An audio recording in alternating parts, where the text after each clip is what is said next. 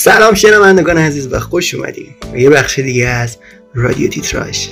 بار دیگه من حسینم و تو این اپیزود با علی و آیدین همراهیم که در مورد نتفلیکس بحث و گفتگویی داشته باشیم. قبل از اینکه شروع کنیم من یه نکته ای رو بگم. این اپیزود به عنوان میز گرد اول منتشر میشه. و دلیلش هم اینه که که خب خیلی ها فرمت بخش اول پادکست La Casa de Papel مون رو خب دوست ندارن. و خیلی هم فرمتی که تو این اپیزود قراره اجرا کنیم و دوست ندارن که live می‌خوایم با هم صحبت بکنیم.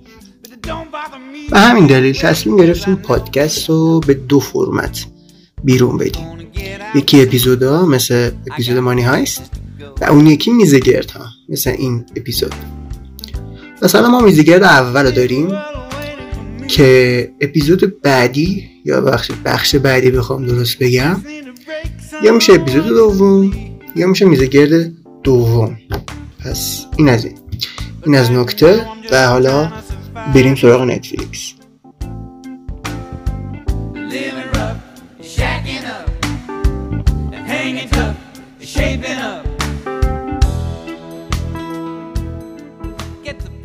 نتفلیکس مثل یه کتابخونه آنلاینه. یه پولی میدی ماهیانه یا سالانه و می‌تونی به فیلم و سریالاش دسترسی داشته باشی. این شرکت سال 1997 تأسیس شد و شرکت مرکزیش توی لاسکاتس کالیفرنیا. تا همین الان که صحبت می‌کنیم حدود 200 میلیون مشترک در سراسر دنیا داره که 73 میلیونش توی ایالات متحده. چین نتفلیکس خودش تحریم کرده و ایران و کره شمالی و سوریه به خاطر تحریم آمریکا بهش دسترسی ندارن. ولی این دست ما ایرانی ها رو نمیبنده درست میگم علی؟ بله بله. منم سلام می‌کنم. امیدوارم که روز یا شب خوبی داشته باشین و این چند دقیقه که به ما گوش میدین براتون مفید باشه. در طرف دیگه دوست خوبم آیدین رو داریم. آیدین خودت معرفی کن. سلام امیدوارم حالتون خوب باشه. امیدوارم این قسمت با حضور ما من و علی و حسین اتفاقات خوبی افته مطالب جالبی برای ارائه داشته باشیم و بتونیم این چند دقیقه که باهاتون هستیم مفید باشیم در خیلی ممنون. خب بگو چی علی چرا یکم در مورد این شبکه های استریم و اینترنتی برامون نمیگی تا گرم شیم خب برای اینکه بخوایم خیلی دقیقتر و جزیتر نگاه کنیم به برای اینکه بخوایم خیلی دقیقتر و جزیتر نگاه کنیم به روند کار و تفکری که کمپانیا دارن در این زمینه باید ببینیم که چی دقیقا کمپانیا و سرمایه گذارها رو مجام می‌کنه به اینکه سرمایه گذاری کنن روی اثر یا روی سریال یا یه فیلم. طبیعتا اون درآمدی که دارن اگر ده سال پیش بهت می‌گفتن که قراره فیلم و سریال فاصلهشون از نظر میزان درآمد و میزان بودجه اینقدر کم باشه که الان هست بهت میخندن این فاصله قرار حتی من پیش بینی می‌کنم که در سال آینده کمتر بشه. با وجود شبکه های مثل نتفلیکس سینماها از نظر درآمد اون یک که تازه همیشگی نیستن بلکه سریال ها اومدن و خودی نشون دادن. برای مثال قبلا شما می‌دیدید بازیگرا و کارگردانی که توی سینما کار می‌کنن به مراتب شناخته شده تر بودن به مراتب معروفتر و محبوب تر بودن و برند بهتری هم داشتن. بازیگرای ناشناس‌تر برای کسب تجربه از سریال ها شروع می‌کردن و به مراتب با وجود محبوبیت بیشتر وارد سینما ها می‌شدن. راستش تا پنج سال پیش تا پنج یا شش سال پیش قبل از اینکه نتفلیکس اینقدر یه بمب streaming خیلی خیلی بزرگ بشه.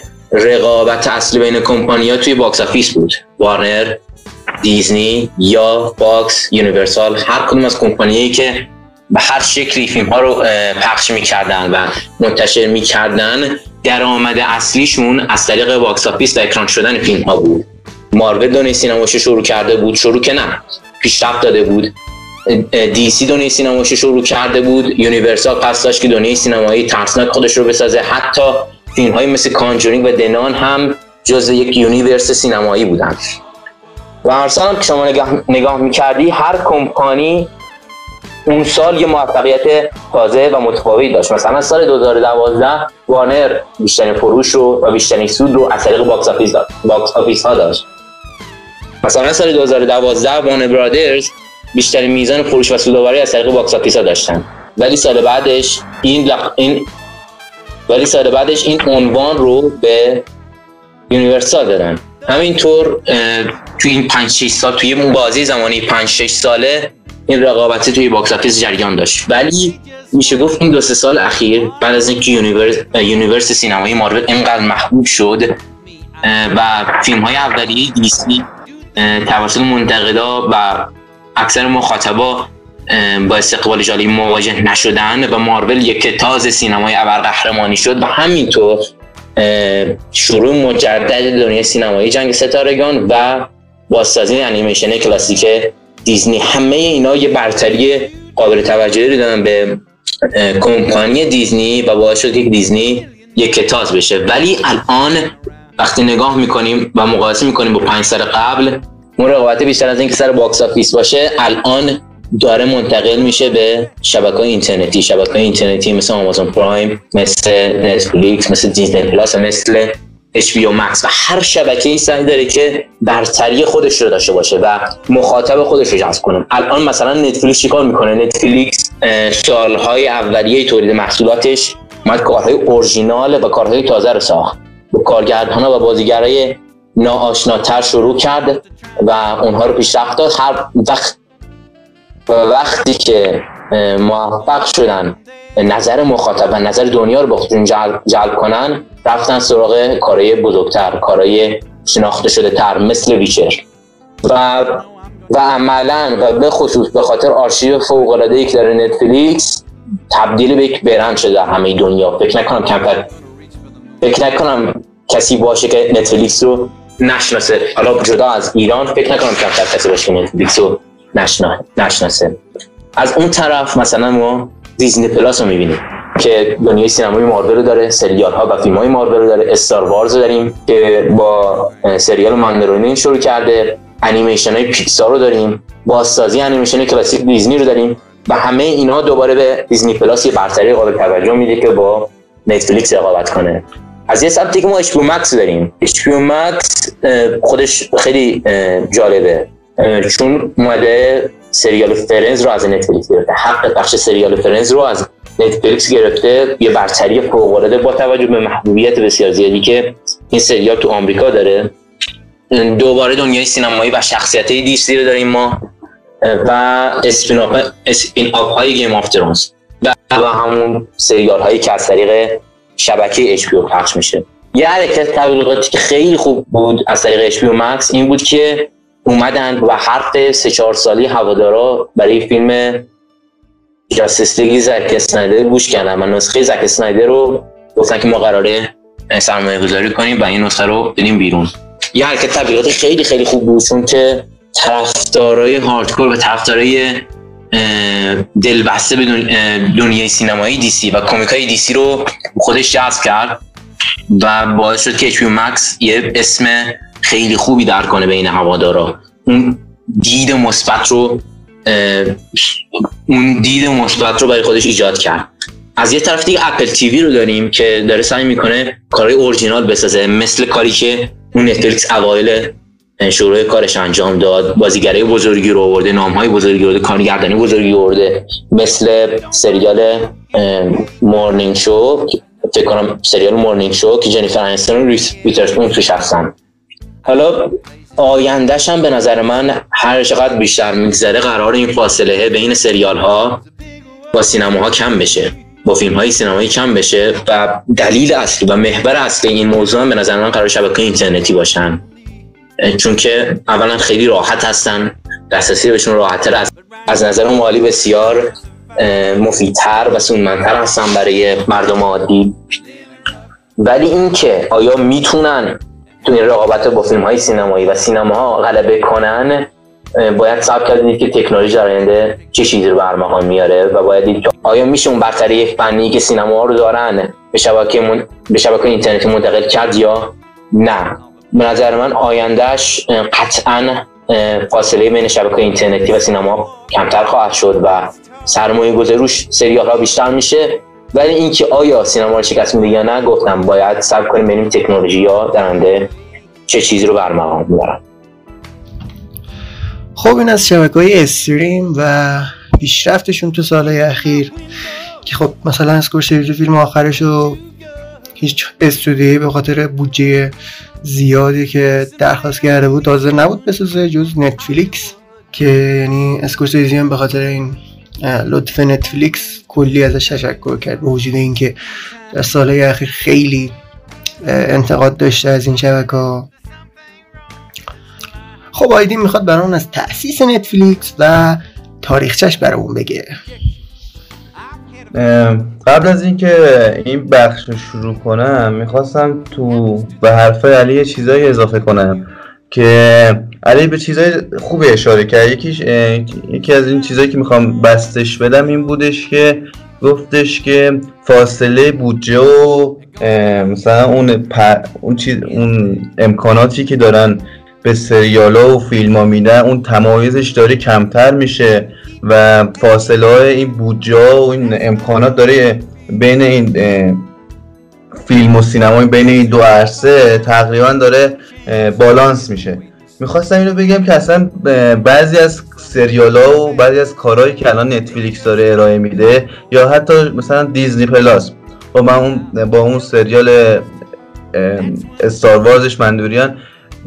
خیلی دارن هزینه می‌کنن برای یه سریال. یعنی من یه سریالی الان تو نتفلیکس هست به نام د کراون هر اپیزودش ده میلیون دلار هزینه ور داره که خیلی هزینه زیادیه. شاید مثلا قسمت ها رو با هم جمع کنی و بودجه ای که برای هر اپیزود قرار داده شده رو تو شما جمع بزنی می‌بینی که شاید بعضی موقع از ساخت یه فیلم سینمایی درجه یکم بیشتر شده باشه. یا مثلا سریال محبوب خودم هم مثلا سنس 8 اصلا هر اپیزودش 8 میلیون مثلا یه اپیزود معمولیش 8 میلیون دلار هزینه برمی داشت. به خاطر اینکه تو 8 کشور و 10 تا مثلا استان مختلف دنیا داشت فیلم برداری می‌شد. که اصلا حالا جلوتر هم بهش می‌پردازم که با این هزینه که داشت و اون هدفی که نتفلیکس از مخاطب جذب مخاطب داشت و گیر نیورد اون مخاطب و گیر نیورد مجبور به کنسل کردنش کرد. می‌خواستم بگم اینه که سریال الان داره خیلی پیشرفت می‌کنه و خیلی داره مطرح میشه چون همون حرفی که علیزد اینترنتی شده و شما مثلا سریال ها و سریال ها رو می‌تونید تو خونتون تماشا کنید یا سریال هایی که مثلا مثل یه فیلم سینمایی میمونن ولی خب اپیزودیک میمونن. خب داشتم می‌گفتم که الان عرصه برای سریال داره خیلی بهتر میشه به خاطر این های اینترنتی. چون الان مردم خیلی راحت می‌تونن رو مبلشون لم بدن و تلویزیون روشن کنن و سریال و فیلم مورد علاقهشون رو ببینن. استوب بزنن برن دستشویی استوب بزنن برن غذا بخورن. هر کاری دلشون می‌خوان وسط فیلم می‌تونن انجام بدن. یا هم تو همین وضعیت کرونا که سینما بسته بود box office تعطیل بود همین سینما خونگی باعث شد مردم سرگرمیاشون از بین نره. می‌خوام اینو خلاصه کنم این حرفمو که به نظرم هرچی بیشتر جلوتر میریم و شرایط که فرق می‌کنه سریال و فیلم دیگه جایگاهاشون برابر میشه تو آینده و به نظر من به نظر من حالا شاید بعید باشه چون امکانات و اون دال مثلا امکاناتی که سینما دارن Dolby Atmosphere و نمی‌دونم اسیرانی که اسیرانی با با تکنولوژی پیشرفته که تو سینما هست شاید مثلا دیرتر این اتفاق بیفته که سینما کمتر رنگشون کمتر بشه. ولی به نظر من هرچی جلوتر میریم سینما کمتر میرن مردم و بیشتر سعی می‌کنن تو خونه هاشون تو چارچوب امنی که تو خونه هاشون وجود داره بشینن و سرگرمی هاشون رو تو نتفلیکس یا هر استریمی های شبکه های اینترنتی دیگه دنبال کنن. حالا حسین ازم پرسید که ازم خواست که یه شهر مختصر از چجوری نتفلیکس شدن نتفلیکس بگم. خلاصه اگه بخوام بگم نتفلیکس اول دیویدی فروش بوده. یعنی در واقع یه سری مثلا 100 تا عنوان دیویدی فیلم داشته با اون شروع کرده. در واقع مثلا مثل یه مغازه سی دی فروشی میمونه که با اینکه مثلا مردم میرن توش اشتراک می‌خرن و اون یا خودشون میرن تو مغازه یا نتفلیکس بر اساس پست با کمک اداره پست دیویدی ها اون یا نمی‌دونم VHS بوده یا فکر کنم دیویدی باشه دیویدی باشه که نتفلیکس ارسال می‌کرد. مردم می‌رفتن اشتراک میخریدن از نتفلیکس بعد نتفلیکس اون فیلم ها رو براشون دیویدی می‌کرد چی؟ ارسال می‌کرد پست می‌کرد. ولی هرچی جلوتر رفت این اشتراک ها زیاد شد. مردم خیلی به سمت نتفلیکس هجوم بردن و مشتریایی که نتفلیکس داشت زیاد و زیادتر شد. در واقع اینطوری بگم که نتفلیکس نمی‌تونست مثلا اون چی بشه ارسال دیویدی ها رو به مشتریاش خوب انجام بده. چون هزینه اداره پست براش میومد و این هزینه ها خیلی زیاد شده بود خیلی بیش از حد شده بود. تو بحرانه هایی هم رفتش که بلاک باستر میخواستش این نماد رو بخره. یعنی نزد... توی نهایی شدن این اتفاق هم بود که یه دفعه ورق برمیگرده و نتفلیکس به راه خودش ادامه میده. هرچی جلوتر رفت بستر و اینترنت و امکاناتش پیشرفت کرد. نتفلیکس با کمک اینترنت تونست یه شبکه و یه سایتی رو به وجود بیاره که مردم راحتتر توش بتونن فیلم و سریال ببینن. وقتی هم شروع کرد این سایت رو زد عنوانهای زیادی نداشت. و مشترک های زیادی هم ولی خب هر چیز رو رفت یه دفعه این مثلا فکر کنم سالهای اولیش که شروع کرد هزار تا عنوان بیشتر فیلم نداشت. یا سریال که فکر نمی کنم داشته باشه تو اون سالهای اولیش ولی عنوان فیلم زیاد داشته هزار تا فکر کنم داشته. هرچی جلوتر رفت مشترکاش زیادتر شدن و در واقع بودجه بودجهش بیشتر شد مشترکینش بیشتر. فکر کنم فکر کنم اون بر اساس حرفی که حسین زد 200 میلیون نفر مشترک داشته باشه نتفلیکس. و شما فکر کن مثلا اگه این گستره اینترنت و بستر اینترنتی نبود چه هزینه ای می‌تونست مثلا نتفلیکس بپردازه برای ارسال این فیلم ها و این سریال ها به مشترکینش. ولی خب اینترنت اومد و کمکش کرد یه سرویس بزرگی رو راه انداخت نتفلیکس که بر اساس اون می‌تونه خدمات بهتری رو ارائه کنه. جلوتر که میریم اون خ... هم علی هم خودم در مورد این فیلم و سریالاش یه صحبت کوچیکم می‌کنیم جلوتر که بگیم با چیا معروف شد اون عنوانهای خاصش که باعث شد نتفلیکس نتفلیکس بشه رو یه خورده باش می‌پردازیم ولی خب کامل در موردش صحبت نمی کنیم می‌دونید چون ما قسمت های دیگه هم باید تولید بکنیم و می‌تونه مثلا بوجک هورسمن یه اپیزود خاص پادکست باشه برای تولید محتوا. یا مثلا House of Cards یا سریال مطرح دیگه نتفلیکس می‌تونن خودشون یه موضوع پادکست برای ما باشن. برای همین این خلاصه رو برای داستان زندگی نتفلیکس گفتم که زیاد سرتون رو درد نیاورده باشم که خلاصش دیویدی فروش بوده. الان یکی از بزرگترین عرضه کننده سرگرمی تو دنیاست. خواستم این خلاصه رو بگم که زیاد وقتتون نگیرم. برمیگردم به حسین. ادامه کار رو میسپارم به حسین. حالا بازم با هم صحبت می‌کنم در ادامه. خب این از تاریخچه نتفلیکس. که آشنا شدیم برای بخش بعدی پیش زمینه داشته باشیم که بریم شهری و ازش بپرسیم که علی این نتفلیکس چه ای زدی چیکار کرد که یهو اینقدر مطرح شد؟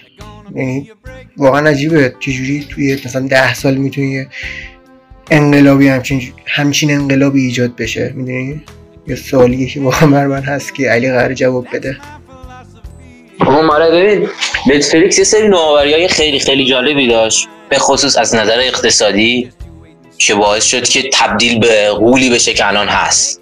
قبل از اینکه من این ترفنده رو خود جزئی تر بگم یه سری آمار ارقام می‌خوام بدم. الان مثلا نتفلیکس تو بیشتر از 190 تکشار فعال فعالیت می‌کنه. حسین ابتدا گفت که چین نتفلیکس هم کرده نتفلیکس هم چند تا کشور دیگه رو خاطر تحریم آمریکا بهشون خدمات نمیده.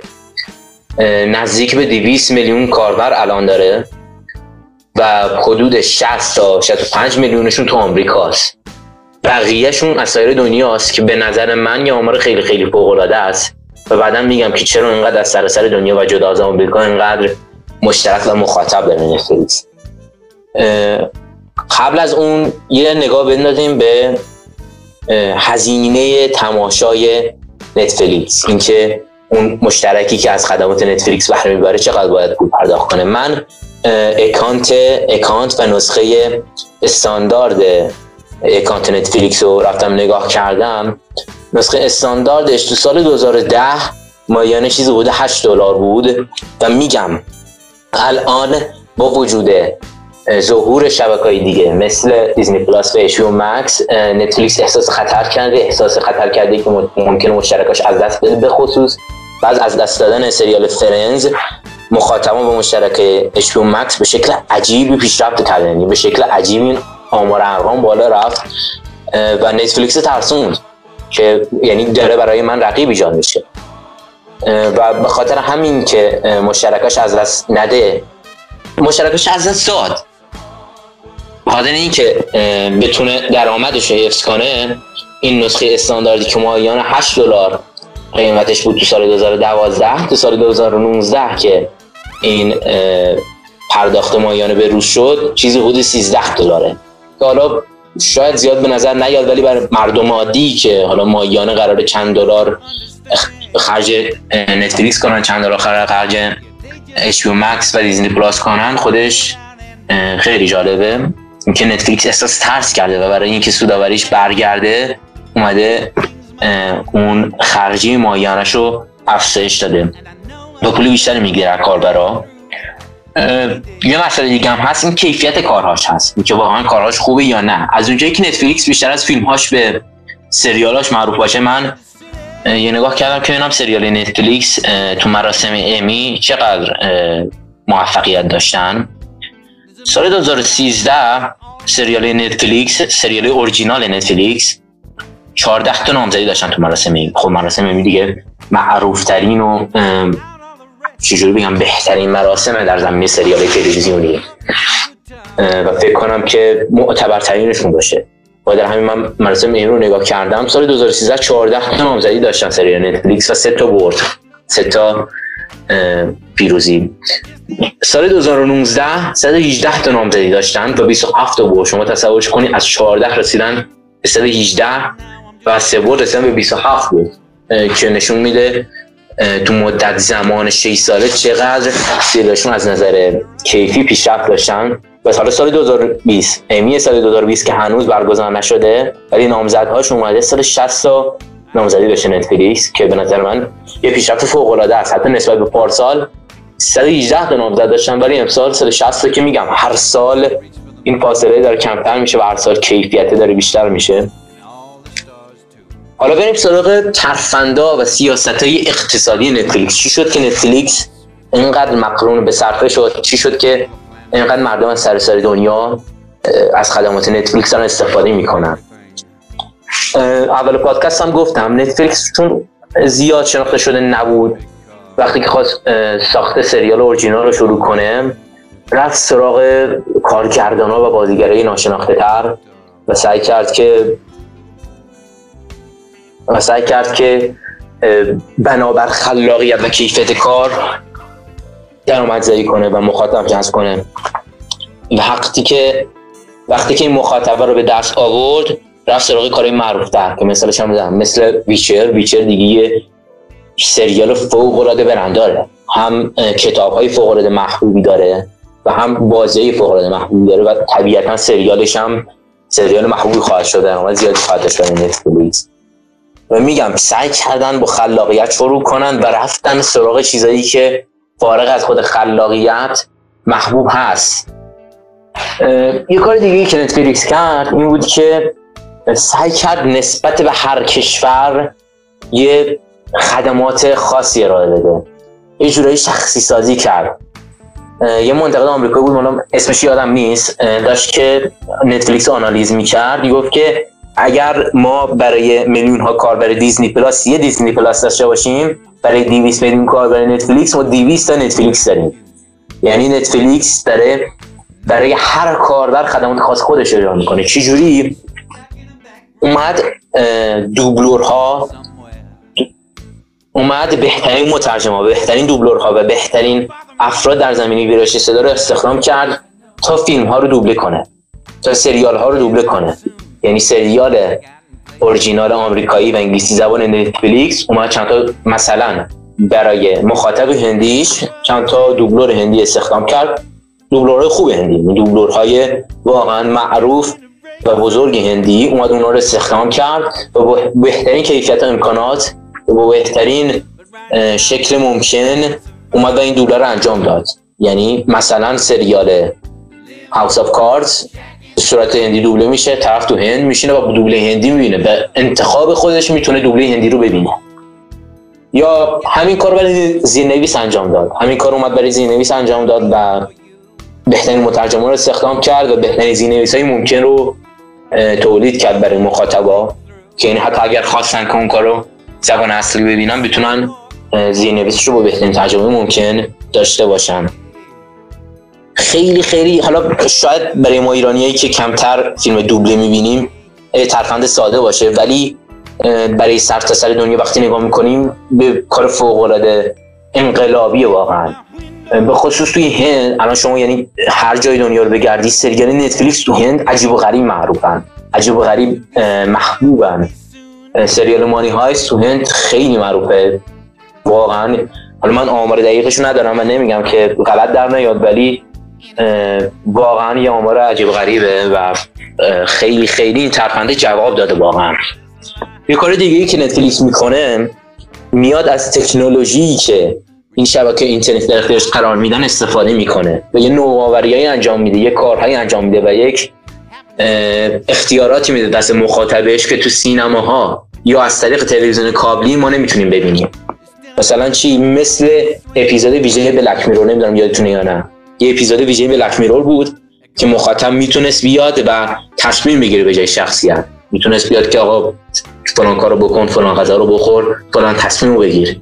یعنی بین یه تلفیقی از یه فیلم و یه ویدیو گیم اومدی همچین چیزی رو خلق کرد نتفلیکس و یه نوآوری فوق العاده انجام داد که حتی فیلمه با اینکه فیلم خوبی هم نبود ولی روز اول دومش رکورد شکست از نظر بازدید و از نظر درآمدی که برای نتفلیکس داشت. یه کار دیگه که نتفلیکس می‌کنه اسم های شاید تموم شده شاید هم نه ولی اسمای بزرگی رو میاره. اسمای بزرگی رو میاره که مخاطب مخاطبی که سینما و یا سریال رو عمیقا دنبال می‌کنه و با و از ریستاریزش آشنایی داره بیاد نتفلیکس رو دنبال کنه. مثلا چی؟ مثلا مثل حسین مثلا حسین گفت فیلم Irishman اسکورسیزی. مارتین اسکورسیزی می‌خواست که چیز حدود 170 میلیون دلار بودجه داشته باشه که بتونه جوون سازی بازیگراش از طریق جلوه‌ی ویژه پیاده کنه. چون تاکید زیادی رو رابرت دنیرو جو پشی و آل پاچینو که اینا حتما باید فیلم هم بازی کنن. ولی با توجه به شرایط سنیشون اینا نمی‌تونستن نقش یه نسخه جوانتر خودشون رو بازی کنن. به تنها راه استفاده از جلوه ویژه بود. جلوه ویژه که فوق العاده هزینه بر بود و میگم چیزی حدود 170 میلیون دلار برای یه فیلم درام یه رقم خیلی خیلی زیاده. هیچ کمپانی راضی نشد که این فیلم از طریق سینما اکران کنه و بودجه بده که این فیلم از طریق سینما اکران بشه. به جز نتفلیکس. و نتفلیکس اومد و سرمایه گذاری فوق العاده ریسکی ولی خوب انجام داد. یه سرمایه گذاری بود که میگم باعث شد نتفلیکس اسم در کنه. به خصوص توی فصل جوایز و به خصوص توی جشنواره سینمایی. همین Irishman کلی اسکار کاندید شد کلی گلدن گلوب برد و کلی جایزه برد تو جشنواره سینمایی. همین که نتفلیکس اسمش وارد جشنواره سینمایی میشه این خودش یه برد بزرگ برای نتفلیکس. همین که فیلم فیلمی که از طریق یه شبکه اینترنتی پخش میشه میاد رقابت می‌کنه با فیلمی که تو سینما اکران میشه خودش یه برد بزرگه. حالا فقط مارتین اسکورسیزی Irishman نیستن. ما دیوید فینچر رو استخدام کرد و سریال Mindhunter رو با تهیه کنندگی دیوید فینچر منتشر کرد. حتی فیلم جدید دیوید فینچر هم امسال داره از طریق نتفلیکس منتشر میشه. نه از طریق سینما بلکه از طریق نتفلیکس. خیلی حرفه دیوید فینچر یه کارگردان فوق العاده بزرگی که فیلماش می‌تونن تو سینماها درآمد خوبی کسب کنن میاد به حاضر میشه که با نتفلیکس کار کنه. یه مثال دیگه آلفونسو کوارون هست. که دو سال پیش با فیلم روما این فیلم از طریق نتفلیکس منتشر شد توی اسکار فوق العاده موفق بود. می‌خوام بگم که حالا کارگردان هم نیست کلی بازیگر معروف. کوین اسپیسی رو برای House of Cards آورد. نتفلیکس اومد و بعد از اینکه تثبیت کرد خودش رو و بعد از اینکه به ثبات مالی قابل توجهی رسید اومد و اسمای بزرگی رو آورد که این ثبات تضمین بشه. و تضمین بشه که اون درآمد مالی کافی رو داره. خب خیلی جالب بود این حرکت که نتفلیکس زد و واقعا حال کردم. آیدین تو چیزی نداری اضافه کنی؟ نظری در موردشون نداری؟ چون واقعا جالب بودن. من می‌خواستم چند تا چیز اشاره کنم چند تا موضوع و از آخر سرم از علی یه سال بپرسم. می‌خواستم نتفلیکس یه چیز یه سری چیزایی که علی نگو می‌خواستم اینو بگم که نتفلیکس یکی از کارهایی که کرده باعث شد سر تا سر دنیا بیننده داشته باشه. یکیش این بودش که اومد توی هر کشوری یه سریال خاصی حالا مثلا تو بعض از کشورها بیشتر حتی سریال و فیلم تولید کرد محتوا تولید کرد.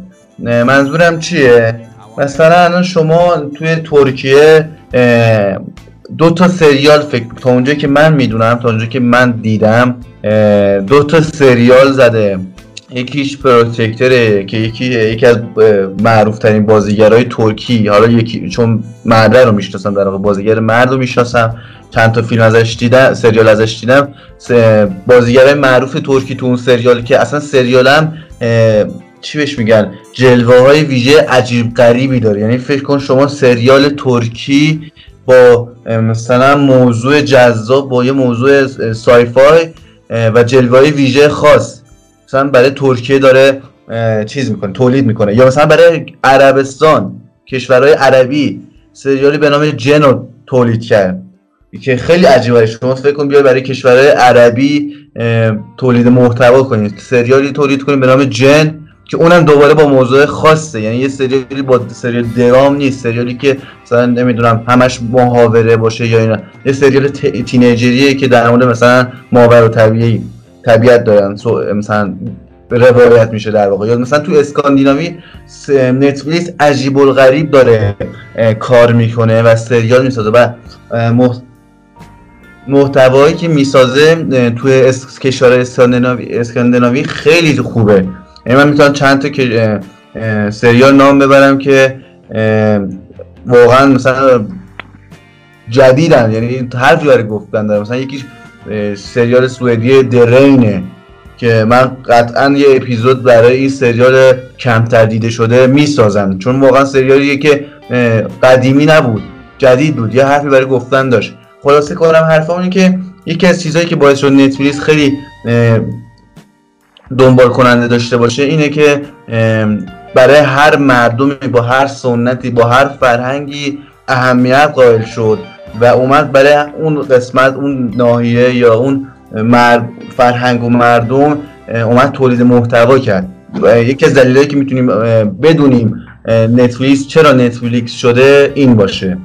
یه سالی که از علی دارم اینه که نتفلیکس اخیرا خیلی داره ناجور کار می‌کنه. یعنی حالا جلوتر سریال هایی که داره کنسل می‌کنه سریال هایی داره می‌سازه که اصلا شما از تریلر و اون cast بازی cast ش متوجه میشه که این سریال درخور دیدن نیست درخور محتوای اسمی مثلا نتفلیکس نیست. ولی نتفلیکس داره برای اینا هزینه می‌کنه اینا رو داره می‌سازه. و در قبال اینا یه سریالی که واقعا خیلی خوبه. اونا رو داره کنسل می‌کنه. حالا مثلا اسم می‌برم مثلا. حالا چند سال پیش مثلا سنس 8 رو بگیم به خاطر مشکلات مالی یا مثلا بودجه زیادش کنسل کرد. ولی الان مثلا سریاله مثل I'm okay with this یا مثلا Society یا خیلی از سریاله دیگهش که بعد اسم مثلا بوجک هورسمنش رو که واقعا فوق العاده بود. یه درام فوق العاده یه حرفی یه کمدی تلخ و جالب و برداشت برای مثل کاری که با سنس 8 کرد. اومد مثلا خواست کنسلش کنه ولی یه پایان براش رقم زد. بوجک هورسمن اومد کنسل یه سریال کنسلی محسوب میشه در واقع. ولی خب نتفلیکس اومد با یه پایان مثلا خوب نسبتا خوب این سریال بعد. می‌خوام اینو بگم که علی چرا نتفلیکس بعد از این همه زحماتی که کشید و این طول کشید؟ خب سخته. تو مثلا مشتری برای کار کاسبی خودت. پیدا کنی چرا نتفلیکس الان داره یه سریال خوبش رو مثلا مثل The Society یا مثلا بوجک چیز بوجک هورسمن House of Cards خیلی از سریال دیگه داره کنسل می‌کنه. و همونطور که تو گفته الان وقتی که باید مثلا این رقابتاش زیاد شده باید با نمادهای دیگه رقابت کنه اشتراکش رو زیاد کرده. من شنیدم تو حتی بعد وسط فیلم سریال و فیلماش تبلیغات داره. خب خیلی مثلا منزده کننده است که نتفلیکس مثلا تو داری فیلم نام کنی مثلا یه مثل یوتیوب برای تبلیغات باز شه. چرا نتفلیکس داره این کارو می‌کنه؟ یعنی الان برای چی؟ الان که انگار برای من داره مثلا قافله رو میبازه. می‌خوام اینو ازت دوستان تو نظری نداری در مورد این شرایط کنونی نتفلیکس برامون یه توضیح بدی؟ ببین جواب ساده است. قبلا هم گفتم نتفلیکس برای اینکه اسمی در کنه مجبور بود کارو با کیفیت بده بیرون مجبور بود روی خلاقیت تمرکز کنه. مجبور بود به نویسنده و کارگردانی که حرفی برای گفتن داشتن سرمایه گذاری کنه. وقتی که یعنی تو Stranger Things مثلا تو Stranger Things تو می‌تونی اینو ببینی. فصل اول Stranger Things یه کار فوق العاده بود. یعنی از هر نظر من فصل اول این کارو دوست دارم. هرچی گذشت و هرچی طرفدارا بیشتر شد سعی کرد که یه خورده عام پسندتر بشه. اون فضای جالبی تو فصل اول بود دیگه نبود. اون اتمسفر رو نداشت. سعی کرد یه خورده بره سم تویتر پسندتر شد یه جورایی. می‌خوام بگم که نتفلیکس اول کارش برای شروع کارش برای اینکه اسم در کنه برای اینکه مخاطب بگیره برای اینکه درآمد و اون هزینه زیادی کرده برگرده براش مجبور بود کار با کیفیت بده. مجبور بود که یه سریال نوآورانه و یه سریالی که حرفی برای گفتن داره. مثل سنسیت رو بسازه. الان که اسم در کرده و, الان که نتفلیکس تبدیل به اون غولی شده که می‌خواستند و بی برو برگشت داره. دیگه اهمیتی به نظر من به خلاقیت نمیدم به نظر من رفتن سراغ این که رفتن سراغ کارهایی که براشون درآمد داره. رفتن سراغ سریال ها و فیلم هایی که می‌دونن پول سازه حالا چه کیفیت داشته باشن چه نداشته باشن. فیلم برایت اسمیت می‌دونی چی؟ علی الان مثلا یه چیزایی که اصلا مثلا من یکی از متعصبای خاص نتفلیکس هم یعنی شاید بگم 80 درصد محتوای نتفلیکس رو تماشا کردم شاید دروغ نگفته باشم. یعنی تمام سریال های محلیش تمام سریالی که برای غیر زبان انگلیسی ساخته رو من بگم شاید دیده باشم. برای من سخته که مثلا یه سریال مثل 13 دلیل برای اینکه یا 13 Reasons Why که فقط پتانسیل یک season داشت. خب بگم الان 4 5 سال پیش این اگه اشتباه نکنم 3 4 سال پیش 13 Reasons Why پخش شد ساخته شد در واقع. چرا مثلا 13 Reasons Why که فقط یک فصل یک فصل نه بیشتر حتی جا نداشت برای ساخته شدن ادامش کردن و همینطور خراب و خرابتر کردنش. البته سیزن آخرش بهتر از یکی مونده به آخرش بود مثل این که من ندیدم چون این سریال بدم میاد. یا مثلا سریال هایی که همین استرینجر Thingsی که گفتی واقعا الان داره تبدیل به یک کلیشه و تبدیل به یه کار تکراری میشه. در صورتی که خب میگم این حرفی که در مورد نتفلیکس من الان زدم این تو این یک ساله و دو ساله اخیره. یعنی این یک ساله من داره به چشمم میاد که نتفلیکس داره رو به زوال میره. می‌خوام اینو بگم که خب از قبل انگار یه تصمیم های عجیب غریبی هم گرفته بودم به خاطر همچین سریال که مثلا سریالی که می‌تونست تو اوج خودش تموم بشه با ادامه دادنش به یه کار ضعیف و متوسط حتی پایین تر تبدیلش کرد. خب من برام خب نه می‌دونم. خب 13 دلیل برای اینکه فصل اولش فوق العاده بود ولی براشون پول می آورد حالا اهمیتی نمی‌دادن که کیفیت قراره چجوری باشه. تو جایی که براشون پول می آورد آوردن. ولی یه سریال مثل بوجک کورتمن آمار ارقام بازدیدش حالا کاری ندارم نسبت به بودجه ساختش و نسبت به جوری که دیده شد خیلی خیلی خوب بود آمارش ولی برای نتفلیکس کافی نبود. تو مقایسه با یه سریال مثل ریک مورتی مقایسه کن مقایسه کن با ریک مورتی اصلا سریال بوجک دیده نمیشه. حالا کاری ندارم واقعا بهتر یا نه ولی تو فرهنگ عامه دیده نمیشه. نتفلیکس اینو نمی‌خواد. نتفلیکس سریال می‌خواد که سر صدا بکنه بوجک این کارو براش نمی‌کرد. خب؟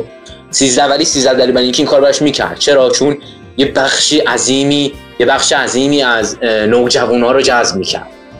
درسته موافقم. خب ببین مثلا تو یه سریالی که الان همه میپسندنش رو ادامه بدی خب قطعا بازخورده خودش رو می‌گیره امتیازهای خودش رو می‌گیره درآمدسازی درآمدسازی خودت هم داری درآمدزایی در واقع. ولی خب الان خب فصل یکی مونده به آخرش یا حتی آخر مثلا یه سریالی مثل 13 دلیل برای اینکه یا ترتین زیبای همون منظورمه یه امتیاز عجیب غریبی از سوی منتقدا گرفت. که مثلا تو واقعا مثلا مریض این سریال هم باشی تو دیوونه این سریال هم باشی واقعا رقبت نمی کردی ببینی. یعنی واقعا سم بود این در واقع این سریال. چون مثلا نمی‌دونم امتیازش 23 بود. نمی‌دونم خیلی پایین. 38 فکر می‌کنم باشه. خیلی پایین بود. یعنی واقعا توهین به مثلا به شور مخاطب می‌تونه باشه. ولی خب بازم این ریسکو کرد و season بعد اون افتضاح رو ساخت. یعنی بعضی موقع نتفلیکس میاد نمی‌دونم پولو تو چی می‌بینه یعنی واقعا عجیب غریبه برام. خیلی مثلا توهینه به نظر من این کار نتفلیکس. حالا همین سریال 13 دلیل برای اینکه هر چقدر هم که بد بود و هر چقدر هم که مردم میگن بده یا منتقدا میگن بده تو یه search ساده تو اینستاگرام بکن ببین چقدر fan page داره. یه رقم عجیب و غریب از fan page و طرفدار داره. همین دلیل. میگم چون یه بخش خاصی از مخاطب رو داشت اون بخش خاص حالا مهم نبود کیفیت کار چه جوری باشه. می‌دیدن سریال رو. حالا درست. متاسفانه حق با تو بعدا جامعتر صحبت می‌کنیم. آخر پادکست هم بودش. درست. با, تو این حسین. هر در خدمتیم. یه سوالی داشتم از هر دوتون. یعنی داشتیم بحث قبلی رو می‌کردیم در مورد اینکه نتفلیکس رفته تو هر کشوری محتوا تولید کرده و اینجوری تو اون کشور مخاطب جذب کرده. می‌خواستم بدونم که خب شما به نظرتون اگه مثلا بخواد نتفلیکس بیاد ایران و با ایرانی بخواد همکاری کنه نظرتون چیه؟ کی می‌تونه یه option خوبی باشه برای Netflix؟ اول می‌خوای علی بگه من حالا تو ایران زیاد تخصص ندارم باید این سوالا رو از ارشیا بپرسی. ولی فکر کنم مثلا اصغر فرهادی پتانسیل اینو داشته باشه. یا مثلا مجید مجیدی رو من خودم خیلی دوست دارم. حالا جدا از این 5 5 سال قبل. ولی مجید مجیدی رو من خودم خیلی دوست دارم. یه شایعه‌م شده بود که قراری سریال بسازه. حالا من نمی‌دونم صابر عبر توش بود و اینها. من دقیق جزئیاتش خبر ندارم ولی شایع شده بود. ولی میگم من تو سینما و سریال ایران زیاد تخصص ندارم. خب آیدین تو نظرت چیه؟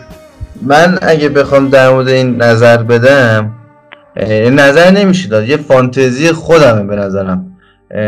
نتفلیکس ما بازیگر هالیوودی کم نداریم توی آمریکا و کشورهای دیگه و خیلی هاشون مثل شهر آقداشلو یا نازنین بنیادی یا بازیگرایی که تو خود حتی سریال علایالدین دیزنی هم بودن بازیگرای خوبی هن. یعنی در واقع من واقعا بازیگر میدونمشون. نتفلیکس اگه بتونه یه کاری که خارج از مرز نمی‌دونم خوشحال برش به صرفم نباشه. شاید بگم باید پول باشه و بعد اقدام عمل مثلا نتفلیکس بکنه. ولی نتفلیکس اگه بتونه بازیگر خوبی که تو هالیوود ما داریم و با یک کارگردان مثلا ایرانی آمریکایی نمی‌دونم آخه برای این میگم ایرانی آمریکایی چون هم می‌خوام سریال تمام ایرانی باشه. همین که این سریالی که می‌خوام فانتزی مثلا شاهنامه است.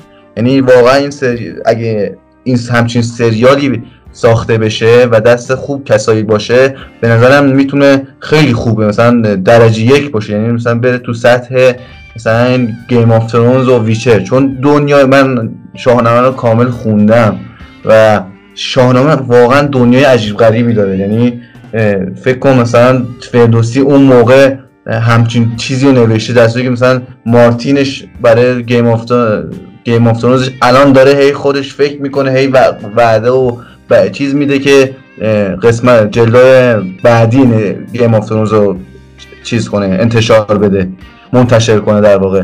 مثلا شاهنامه فردوسی اون موقع اون کار کرد. مثلا اگه شاهنامه رو بیان بهش بپردازن یه موضوع فانتزی عجیب غریب میشه. هم برای خیلی خوب میشه. چون هم مثلا برای Netflix می‌تونه خیلی جالب باشه. یه سریال دوباره با بودجه عظیم با یه موضوع جدید می‌تونه یه حرفی برای گفتن داشته باشه. هم برای ما که می‌تونیم فرهنگمون رو مثلا چی بهش میگن به رخ بکشیم. اگه من میگم فانتزی عجیب غریبیه ولی اگه اتفاق بیفته خیلی خیلی خیلی خوب می‌تونه باشه. و میگم واقعا خوشحال میشم همچین چیزی اتفاق بیفته تو آینده. خب نظر آیدین جالب بود در مورد شاهنامه. من هم هم عقیدم بود آیدین واقعا من خودم مثلا 6 7 سالم بود. یعنی 6 7 سالم که نه 7 سالم بود. یعنی تازه خوندن نوشتن یاد گرفته بودم که یه ورژن مثلا ساده سازی شده یه شاهنامه رو خوندم.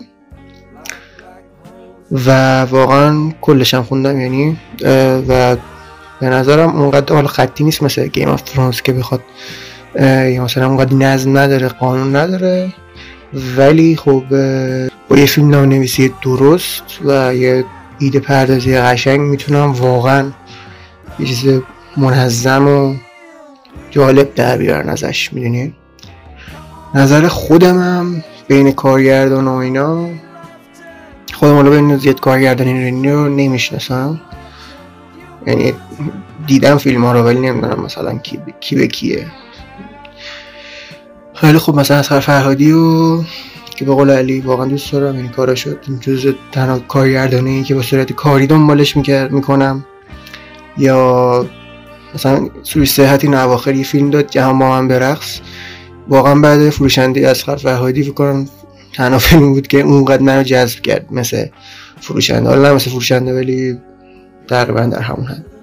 در مورد بازیگران واقعا دوست دارم نوید محمد زاده رو به جز تو نقش معتاد ببینم چون می‌دونم واقعا یعنی پتانسیلش داره. شهاب حسینی مسلما شهاب حسینی. و پیمان مهادی که خب خیلی دیدیم به کارهای حالا نتفلیکس نه ولی هم سینمایی ها هم سریال ها Six Underground که آره Netflix بود دیگه Six Underground هم خود Netflix بود و اون فیلم و کلا خوب زیاد تو سریال خارجی دیدیمش که احتمالا از گزینه‌ای باشه که حتما تو فیلم که قراره به سریالی که قراره باشون کار کنن 100 درصد باشه.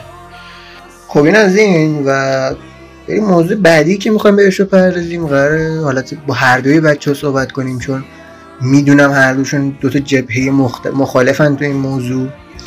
که اونم پخش هفتگیه. یعنی پخش هفتگی یا یه جا آمدن مثل حالتی که نتفلیکس سریالش پخش می‌کنه. خب به نظر خودم یعنی یه سری سریال واقعا یه جا بیان خوبه یه سری واقعا نباید یه جا بیان. یه سری دوست داری یه جا بیان ولی نباید یه جا بیان مثل مانی هایست حالا چی؟ مثلا Game of Thrones Game of Thrones مثلا اون دورانی هر سالی که می اومد ساعت چهار پنج صبح می اومد دیگه. یعنی ما قشنگ از مثلا شاید نه ده شب شاید شاید از نه ده شب شاید هم زودتر میشیم میشستیم واقعا صحبت می‌کردیم تئوری می‌دادیم فانتزی همون رو می‌گفتیم واقعا دوران جالبی بود. چون مدرسه می‌رفتیم توی کار چیز نداشتیم. جالب بود. از یه طرف مثلا نتفلیکس رو داریم تغییر بخش نتفلیکس رو داریم. که خب خیلی خوبه چون قشنگ تو خماری نیمونی یعنی مستقیم میری یه لذت خاصی داره. میگه همه رو یه جا می‌بینی حالت فیلم انگار. و اونم جالبه. و مثلا فکر کنیم مثلا مانی های هفتگی می اومد واقعا دیوونه می شدیم واقعا دیوونه می شدیم چون خیلی استرس داره مانی هایست. خیلی استرس داشت و روانی می شدی قشنگ. حالا نمی‌خوام اسپویل کنم این وسط. مثلا مثال بزنم و اسپویل کنم. پس بریم پیش بچه ها که اول بریم پیش علی که جپش اون سمت بخش هفتگیه. علی؟ وارد ببین یکی از مشخصهای نتفلیکس هستن اینه که سریالاش یهو با هم پخش میشن. کل اپیزود یا فصل یا نصف اپیزود یه فصل یهو با هم پخش میشن. که من شخصا دوستش ندارم. حالا دلایل خودم هم دارم. حالا خیلی هم میگن راحتتر و مجبور نیستیم. خیلی هم میگن راحتتر و مجبور نیستیم صبر کنیم و هر وقت هر وقت وقتشو داشتیم می‌تونیم ببینیم از این حرفا. ولی من مخالفم. چون به نظر من این که راحت تره لزوما بهتر نیست. دلیلی خودم هم دارم. یکی اینکه وقتی سریال یه جا با هم پخش میشه حالا فرض کنیم یه سریال ده تا اپیزود داره. یه فصل یه سریال ده تا اپیزود داره. تا اپیزودش یه جا با هم پخش میشه. و مثلا من میام تو دو روز اینو می‌بینم. یا مثلا پنج تا اپیزودش رو پشت سر هم می‌بینم. یه جا با هم پشت سر هم می‌بینم پنج تا اپیزودش خب؟ می‌خوام بگم که این فرمت سریال نیست. فرمت یه فیلم بیشتر. و اون دلیلی که من یه وقت میام فیلم می‌بینم یه وقت دیگه میام سریال می‌بینم و نداره دیگه برای من. خب؟ وقتی همون موقع که خواستم میرم اپیزود بعدیش اون خود من دوستش ندارم شخصا. یکی از دلیل دیگرش به نظر من اینه که یکی از خوبیای سریال سریال کابلی اینه که این سریال خب مثلا ده تا اپیزود داره تو طول, ده هفته پخش میشه. من ده هفته با این شخصیت اونس می‌گیرم. ده هفته به فکر این شخصیت هم خب یه جورایی انگار که مثلا جان اسنو وقتی که مفتون پخش می‌شد حالا کاری ندارم دو سال گذشته ازش اینا ولی پخش می‌شد یه وسط کلاس من به جان اسنو فکر می‌کردم. می‌دونی؟ یه جورایی یه بخشی از زندگی میشن این شخصیت ها و این داستانه که من خیلی خودم دوستش دارم به نظر من تجربه بهتری میشه برام. حالا فرض کن که این فصل هم تو طول سال پخش میشن. پنج تا فصل پنج تا سال ما بینیم پنج سال عملا تو پنج سال ما در عرض ده هفته چیز حدود 50 هفته ما با این شخصیت زندگی می‌کنیم. ولی وقتی اون فصل ده اپیزودی یهو میاد با هم ما تو دو روز سه روز چهار روز پنج روز نهایتا این شخصیت ها رو باشون فیلم شخصیت ها رو می‌بینیم و ماجراشون رو دنبال می‌کنیم. در حالی که بخش هفتگی اینجوری نیست. تو ده هفته می‌بینیم. حالا مثال هم می‌خوام بزنم. مثال مثلا یه درس یه درس شیمی فیزیک ریاضی حالا هر چیز. مثلا تو سر کلاس میری دبیرستان می‌رفتی کلاس شیمی. یه جوری نبود که پنج روز پای سر هم بشینن سنگین درس شیمی رو به درس بدن. هفته به هفته به درس می‌دادن. خب هفته دو ساعت سه ساعت چهار ساعت شیمی داشت میفهم چی میگم؟ می‌خوام بگم که وقتی یهو با هم تلمبار بشه و تو یه هفته تو بشینی کل شیمی رو تموم کنی به دانش آموز درس بدی طبیعتا یادگیریش هم پایین میره. یادگیریش اون درصد یادگیری هم پایین میاد. اون دانش آموز حس می‌کنه درسی داره بهش تحمیل میشه. یک نکته دیگه ای که هست پخش هفتگی یه نوع روتینه یه نوع عادته. شما عادت داری که هر هفته فلان ساعت فلان روز بشینی و این سریال رو ببینید در حالی که برای نتفلیکس اینجوری نیست. خب برای سریال نتفلیکس اینجوری نیست. و این به نظر من خودش خیلی بخش جالبی مثلا خود ما ایرانی ها فکر کنم این تجربه مشاوره سر سریالی مثل جمونگ یا مختار داشتیم. که میشستیم هر هفته به سر یه ساعت خاص و یه روز خاص این سریال رو می‌دیدیم. یه بخشی از اون هفتهمون شده بود. همیشه مثلا ساعت ده شب رو خالی می‌کردیم که فلان سریال داره پخش میشه. خب یه مثال حالا من حرف از فرنز زدم ولی دوباره مثال فرنز رو می‌زنم. یه منده خدایی آمریکایی داشت تو یوتیوب نقد می‌کرد سریال فرنزو می‌گفت من از فصل چهار یا پنج شروع کردم فرنزو و همراه پخش هفتگی شدم. و می‌گفت هر روز هر اون ساعتی که Friends پخش می‌شد یه بخشی از زندگی همه مردم آمریکا بود. انگار که مثلا فرض کن Friends ساعت 9 پخش می‌شد ساعت 9 نصف مغازه درشون بسته بود و همه می اومدن با هم Friends رو می‌دیدن. و همین یکی از دلایلیه که Friends الان تبدیل به همچین چیز بزرگی شده تبدیل به همچین بخش بزرگی تو فرهنگ مردم آمریکا شده. می‌دونی؟ چون تو طول هفته یه چیز ثابتی بود که مردم آمریکا میشستن ما هم می‌دیدن میخندیدن و یه تجربه جالبی بود. خب و ده سال بعدش تو وقتی می‌خوای در مورد فرنز شروع کنی اون ماراتون فرنز ده سال طول کشیده. تو ده سال با فرنز زندگی کردی. ولی یه نفر که میاد تو دو ماه یا سه ماه کل فرنز ما می‌بینه خیلی فرق داره اینکه تو تو دو ماه یه سریال رو ببینی یا اینکه توی ده سال یه سریال رو ببینی. خودش خیلی فرق داره. یه مثال دیگه هم بزنم و می‌ذارم آیدن حرفاشو بزنه. سریال دارک که همین اخیرا هم از نتفلیکس فصل آخرش پخش شد و تموم شد و اتفاقا خیلی خیلی سریال خوبی هم هست. یکی از پیچیده ترین یکی از پرپوتانسیل ترین و یکی از پرشخصیت ترین سریاله که من عمرم دیدم. ولی هیچ وقت ندیدم توی فضای مجازی اون صحبت براش باشه اون تئوریا براش باشه اون حرف در موردش زده بشه. با توجه به اینکه خیلی خیلی سریال پیچیده‌تری بود. خیلی سریالی بود که پتانسیل ایده پردازی داشت پتانسیل تئوری پردازی داشت. ولی یه جهت دیگه سریال GOT و Westworld Game of Thrones و Game of و Westworld. هر دوشون هفتگی پخش می‌شدن و در مقایسه با گات سریال پیچیده ای نیستن. سریالایی هستن که پتانسیل تئوری پردازی دارن. ولی وقتی با دارک مقایسه می‌کنی اصلا دارک چیز عجیب و غریب پیچیده ایه می‌خوام بگم که گات و وستورد من موقع پخش هفتگی که میدم هر هفته یه تئوری میومد بعد با دلیل میومدیم اون تئوری رو تایید می‌کردیم یا ردش می‌کردیم. خیلی خیلی تجربه خوبی بود. مثلا وقتی تئوری اسپورگات تئوری پدر و مادر جان اسنو. یه تئوری بود که تو سه سال یا چهار سال قبل از اینکه تایید بشه این تئوری همش تو فضای مجازی بود و هر روز مردم براش صحبت می‌کردن.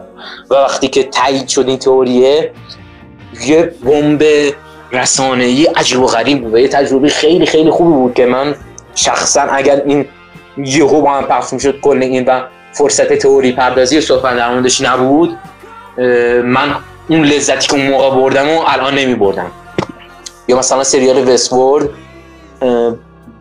حالا جدا از اینکه سریالش فصل دو سه اصلا سریال مورد پسند نیست حداقل برای من.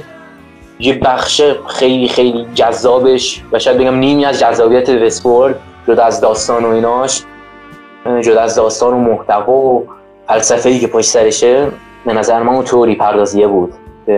آقا این اندروید این اندروید نیست. خیلی خیلی جالب بود و میگم اینا در حالی اتفاق افتاده که یه سریال مثل Westworld یا Game of Thrones در مقایسه با Dark هیچن چون Dark سفر در زمان داره علمی تخیلی داره شخصیت خیلی زیادی داره. 5 6 تا بازه زمانی دوره زمانی داره که اصلا از نظر توری پردازی اگر اون سریال هفتگی پخش می‌شد خیلی تجربه خوبی بود. به خصوص حالا برای من یا همسر من که دنبال می‌کنیم اینا رو. شاید حالا مردم مادی این, این چیزی که من الان میگم درک نکنن ولی حالا برای منی که تو گروه هستم تو کانال ها هستم سایت ها رو دنبال می‌کنم خیلی برام جذاب تر بود اینجوری و ترجیح می‌دادم که دارک هفتگی بیاد و بتونیم سر پیچیدگی داستان ما هم بحث کنیم. حالا آیدین دوست دارم نظرش رو بدونم در مورد این موضوع. خب دلیل علی جالب بودم واقعا حالا آیدینم ببین آیدین چه دلیلی داره؟ آیدین تو به چه دلیل میگی که خب یه جا آمدن بهتر از بخش هفتگیه؟ خب ممنونم از علی. دلایلی که گفت واقعا دلایل خوبی بودن. یعنی من الان با اینکه این حرفا رو با اینکه این صحبت ها رو همیشه با هم داشتیم تو گروه ها و همیشه هم با هم مخالفت کردیم. ولی دلایلش دلایل خیلی خوبیه. یعنی مثلا واقعا نمی‌تونم اما اگری بهش بگم. ولی یه چند تا چیز هست که البته می‌خوام اونا رو بگم.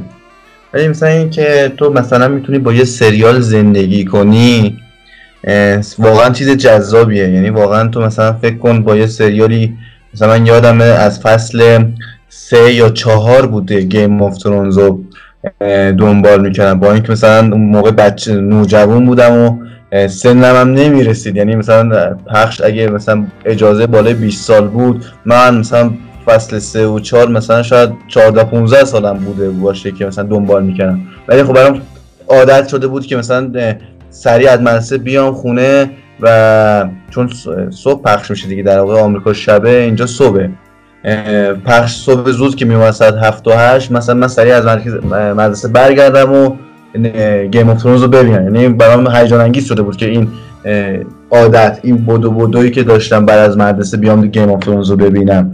یا خیلی از سریال دیگه که مثلا من مثلا با فرنز با اینکه اون موقع مثلا شاید مثلا بچه بودم و اصلا نبودم و ممکن.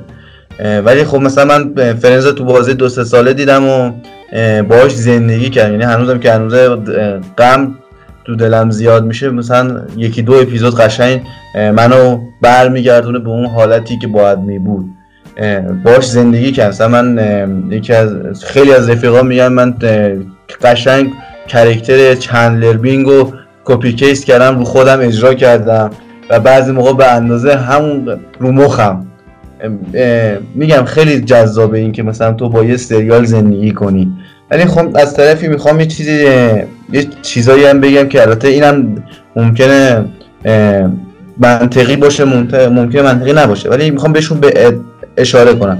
یکیش اینه که به هر سریالی نیاز نیست که مثلا تو عمر خودتو براش تلف کنی. خب شما میگید که خب برای چی ببینیمش؟ خب نه اینطوری نه. منظورم که خب یه سریالایی تو باید سریع ببینیشون و تموم کن چون میگم هم همون جور که علی گفت تو بعض موقع ذهن واقعا سمت این چیزا میره. یعنی تو مثلا خیلی موقع شنیدم که مثلا یه دفعه یارو وسط کلاس در مورد همین مثلا جانستو داره فکر می‌کنه مثلا در مورد کالیسی داره فکر می‌کنه مثلا. که این به نظرم خب برای یه سری سریال ها خب جالبه حال میده. ولی مثلا برای سریال نه اصلا. یعنی واقعا این کار به نظر پرته. مثلا این سریال می‌خوام شاکی هم ازش به خاطر این سیزن اخیرش در واقع هفت season اخیرش نیمه season چون دو بخش کرده سریال Lucifer ه. خب این Lucifer مثلا واقعا season اخیرش هیچی اصلا انگار یه فستیوال پرت و پلا یه فستیوال که اصلا هیچ الگو هیچ pattern خاصی نداشت که مثلا به مخاطب ارائه بده. خب در واقع مثلا بی خود. خب من برایش مثلا فکر کنم چیز قبل از اینکه Netflix لوسیفر رو بخره لوسیفر توی سریال چیز تو شبکه ام بی سی بود اگه اشتباه نکنم درست نمی‌دونم. خب فکر کن شو لوسیفر پخش هفته ای داشت آه راست میگه فاکس. دست در فاکس بود درست دمت گرم. فاکس بود. فکر کن پخش هفتگی داشت. خب پخش هفتگی اصلا یه سری لوسیفر مثلا با روکر season اخیرش واقعا سرطانه واقعا سمه ظلمه. تو فکر کن هر هفته مثلا خب مثلا من خودم طرفدار سریال لوسیفرم واقعا این season قبل که نتفلیکس کار کرد یه سریال یه season خیلی خوب بود. یعنی من لذت بردم. ولی این season اخیرش واقعا مثلا به درد نخور بود. حالا فکر کن تو این شبکه فاکس مثلا داشت پخش می‌شد هر هفته داشت مثلا وقت می‌گیره. واقعا رو مخ بود. یعنی تو فکر کن هر هفته time خودتو آزاد می‌کردی. برای یه سریالی که آخرش می‌فهمی پشمه. خب چی نیست. خب این اصاب خورد کنیه دیگه. خب برای من هست. واقعا برای من اصاب خورد کنی که مثلا لوسیفر رو من بگم تو ساعت 6 ساعته تموم کردم. و گفت واقعا به این نتیجه رسیدم که این 6 ساعت هم مثلا می‌تونستم انقدر سریال رو بزنم جلو که این 6 ساعت رو بکنم 4 ساعت. به نظر این جذاب نیستش که هر سریالی تو مثلا با پخش هفتگی دنبال کنی. واقعا به نظرم خوب نیست. مثلا برای همین یک جا اومدنش می‌تونه خیلی بهتر باشه. یا مثلا یه سری از سریال ها واقعا راه نداره براشون فکر کنی یا ایده پردازی کنی یا نمی‌دونم تئوری بچینی. چون میگم من و علی و حسین توی گروهی هستیم که در مورد سریال ها خیلی حرف می‌زنیم حتی فیلم. یعنی موسیقی حالا کلا کاری ندارم. واقعا یه سری چیزاش واقعا راه نداره که تو بهش بپردازی و تئوری پردازی کنی براش. مثلا می‌خوام مثلا در مورد ویچر صحبت کنم. ویچر با اینکه واقعا یه universe بزرگ می‌تونه باشه با این spin-off ی هم که داره میاد داره قشنگ شجره شجره نامه می‌نویسه و یه کار کامل می‌خواد ارائه بده. ولی به نظر من مثلا ویچر نمی‌تونی براش مثلا تئوری ارائه بدی. راه نداره راه دستت نیست. خب مثلا تو هر چیزی توش ممکنه. مثلا نمی‌دونی خط داستانی می‌خواد شورانه به کجا ببره. مثلا ایده پردازیش براش به نظر من مزهکه چون خب نه اول که توین نباشه. سریال خوبیه. واقعا با بودجه عظیمی داره تولید میشه. واقعا درجه که من فکر نمی‌کردم که هنری کوی انقدر قشنگ ارائه بده شخصیت ویچر رو. ولی خب برای من مثلا واقعا جذاب نیست که ویچر رو بشینم هر هفته ببینم بعد مثلا تو گروه قوانین تعیین کنیم که آقا حرف نزنید تو این روز بعد در مورد ویچر میشیم خیلی مفصل صحبت می‌کنیم. بعدم نه ویچر جز اون سریالایی نیستش که تو بشین در موردش صحبت کنی. سریال جز اون سریالایی که تو فقط باید ازش لذت ببری و تموم. این مثلا خب یک جا اومدنش به نظرم به نفع ویچره. ولی یه سری سریال رو من بعدی حق میدم. واقعا یعنی مثلا یه سریال مثل دارک با اینکه مثلا خیلی پیچیدگی داشت خیلی تئوری ها می‌تونست بری براش بشینی حتی با خاطر پایانش تو می‌تونستی صحبت کنی. من و دوستانم اصلا هیچ صحبتی در مورد این. یعنی گروه مشخص برای این سریال زدیم. ولی اصلا باش در موردش صحبت نکردیم که واقعا مثلا ظلم بود به این سریال. میگم این حق به علی میدم که مثلا بگه این پخش هفتگی این چیزها رو داره و منفعت به حساب بیاد ولی خب برای من سخته که مثلا یه سری چیزا رو بخوام با پخش هفتگی دنبال کنم. بعد میگم نمی‌دونم اشاره کردم بهش یا نه. ولی خب تو فکر کن ده هفته تمام منتظر مثلا یه سریال باشی.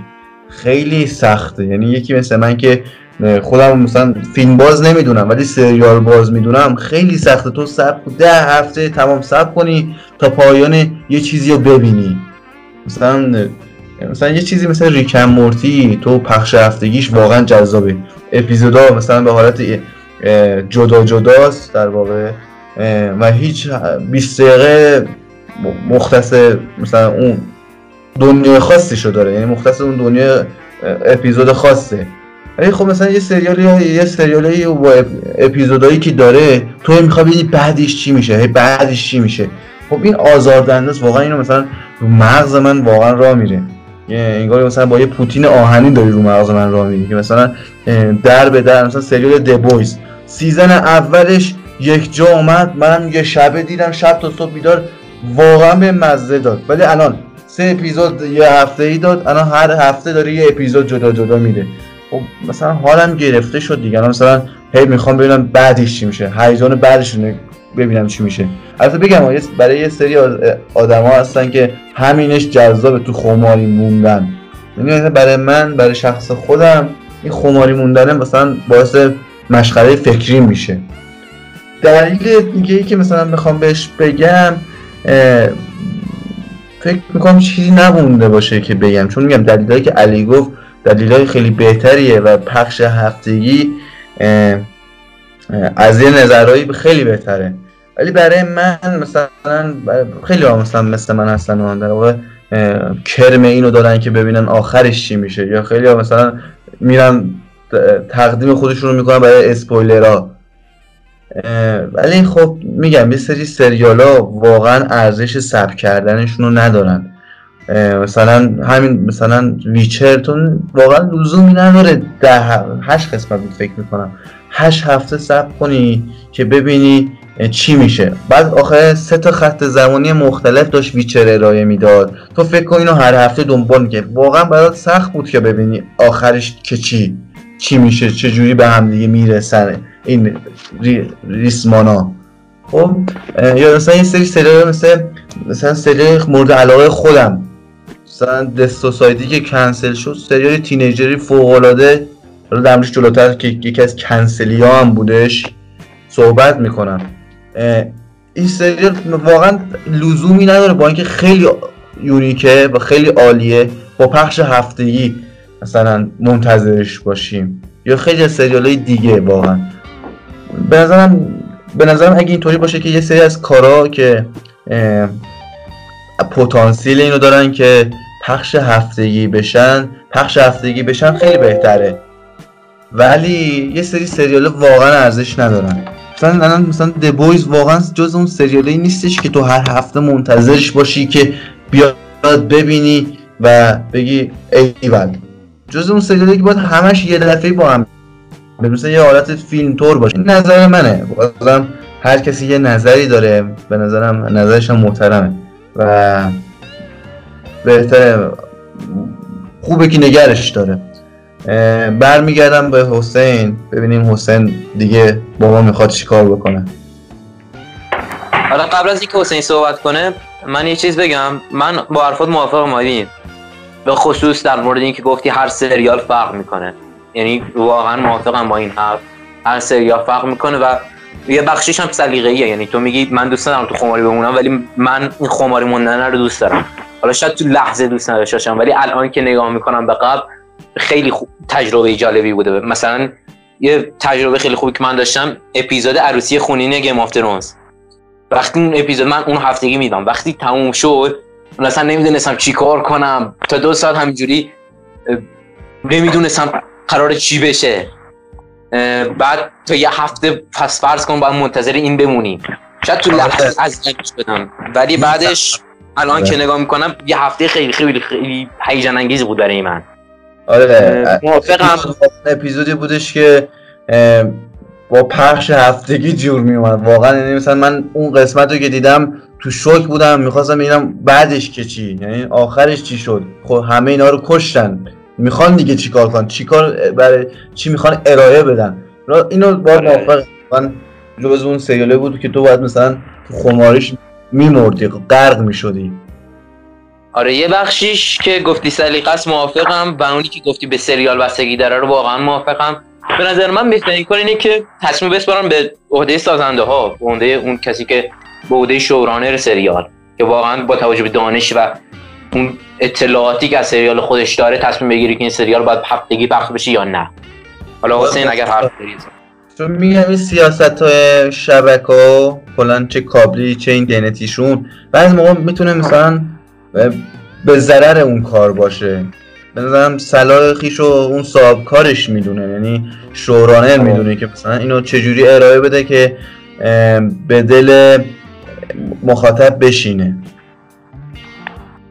خب نظرت جالبی بود واقعا. نمی‌تونم با هیچ کدومتون مخالفت کنم و فقط یه موضوعی که علی گفتش گفتش به عهده شورانر بذارن. اینا که خب آره می‌تونن نتفلیکس می‌تونه یه همچین کاری بکنه ولی بیاین صادق باشیم که همونطور که گفتم اول ویدیو 70 مشترک 70 میلیون مشترک 73 میلیون مشترک داره نتفلیکس تو کل آمریکا. و خب بگیریم یه سریشون مثلا خانواده یه سریشون هم بیسارن شاید 150 میلیون 200 میلیون نفر دارن نتفلیکس می‌بینن. این از نتفلیکس کلا استفاده می‌کنن.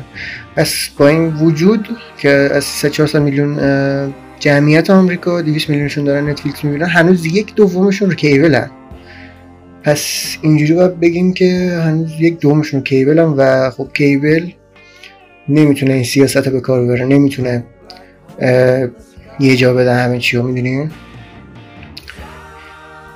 پس اونقدر نمیشه دست بازی داشت تو این مسئله. خب دوستان این بخش داره بعد ضبط کل پادکست رکورد میشه. من دارم edit می‌کنم الان و دیدم بودن دو ساعت در میاد. خیلی حرف زدیم به همین دلیل تصمیم گرفتم که دو بخش کنم پادکست رو. یعنی تو دو هفته پخش کنم که قراره تو دو هفته بخش دیگه. چیز خاصی نمی‌تونم در موردش بگم.